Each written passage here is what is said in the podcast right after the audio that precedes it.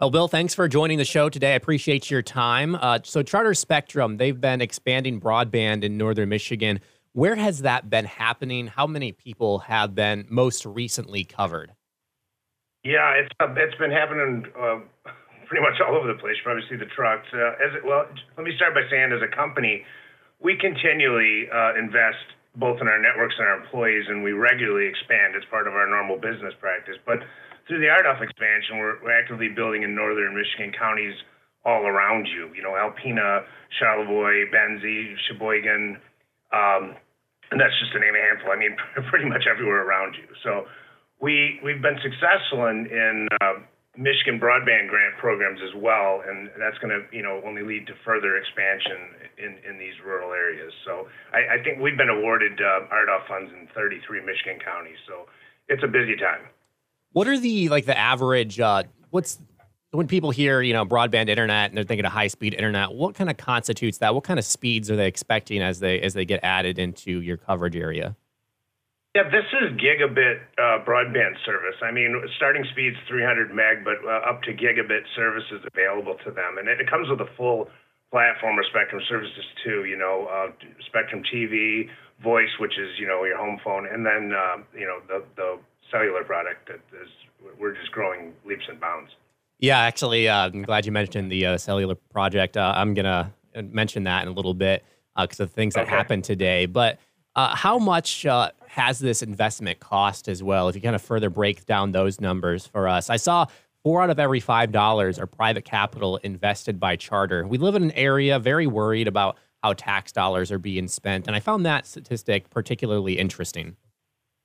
Sure. Well, this is a, a very much a uh, uh, public slash private partnership, and uh, Charter expects to invest approximately five billion company wide to support this uh, expansion, and that's that number includes north of 100 million in Michigan. So uh, it's offset by 1.2 billion, I think, in support from the RDOF um, auction.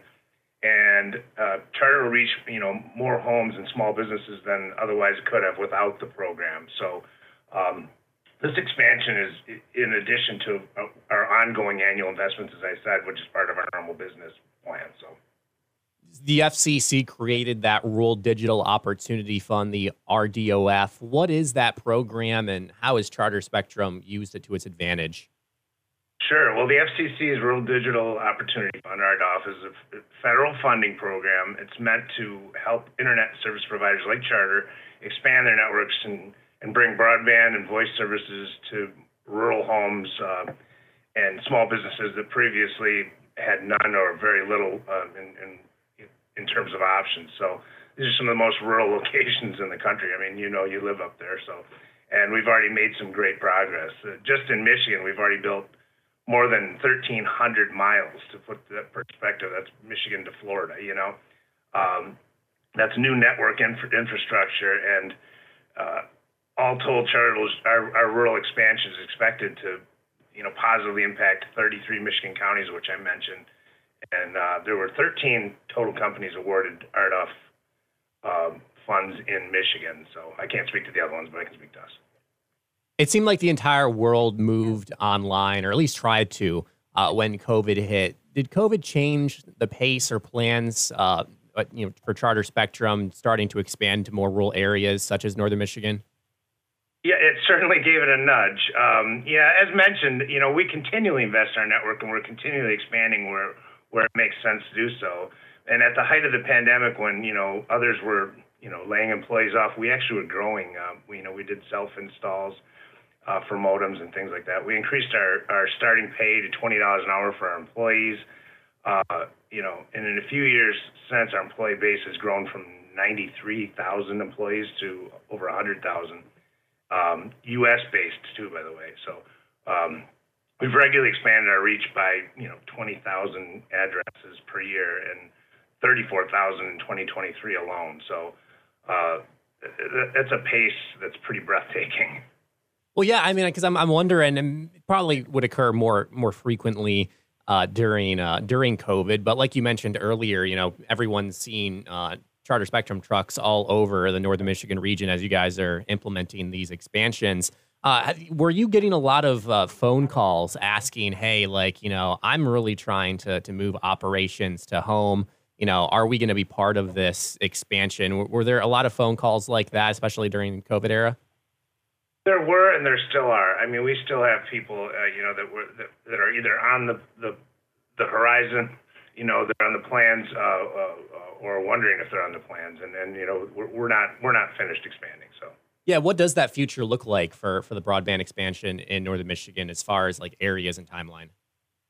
I'd say it looks pretty bright. Uh, you know, as I said, multiple providers were awarded funding via RDOF, but uh, our network deployment continues at, at a rapid pace. As a background, all all of our RDOF construction is to be completed by year end 2028, and the ROBIN grants, which are brand new through the state funding, uh, those need to be completed by year end 2026.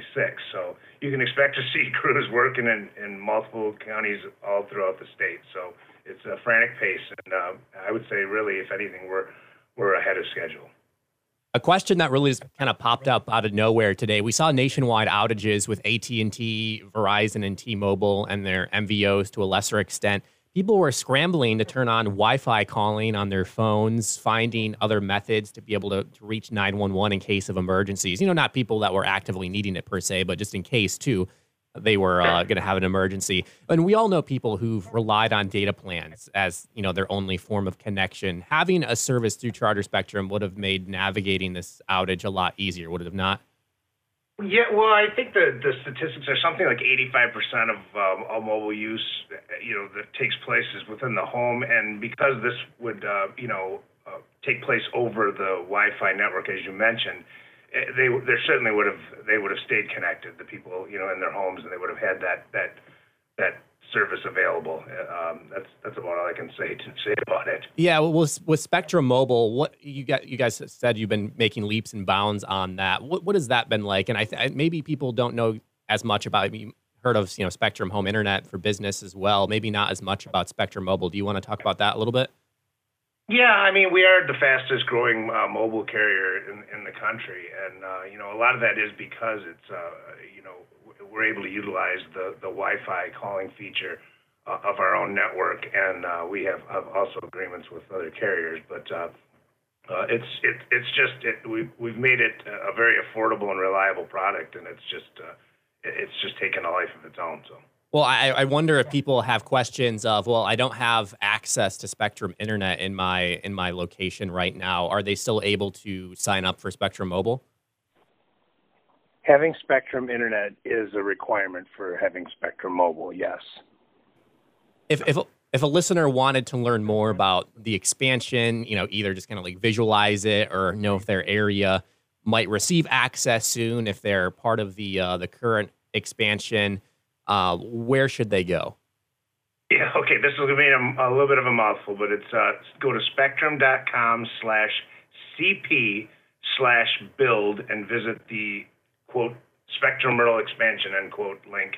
Uh, if your address is or near a build area, you can sign up for email or text updates as our builds progress, and uh, uh, it's it's you'll get a lot of questions answered there, and it, and it's updated regularly.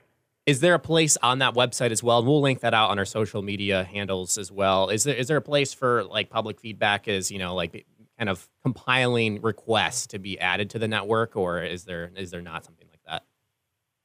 It, it's not not so much a, a, a com- compilation, but uh, it's just a place where they can they can fill out and and be heard. How's that? Sure. Yeah, it makes sense.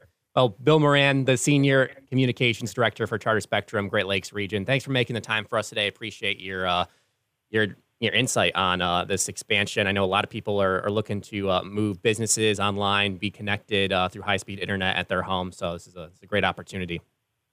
Yeah, if I can just close with a little caveat, you know, just a personal example. I mean, I've got a cottage in uh, in you know I live in Michigan. I've got a cottage in in rural Oscoda County that was a benefit you know, a benefactor, I should say, from from this rural expansion uh, last year. And um, you know, I've got a neighbor up there who um, lives there full time, and she made kind of the joking comment. She they've lived there for eight years, and she said we used to see uh, three FedEx trucks a year, and now we see three a week, and that kind of gives you the the rippling economic effect that these kind of uh, build outs can have to rural communities. So, oh yeah, I wanted to yeah, illustrate absolutely. that because great picture.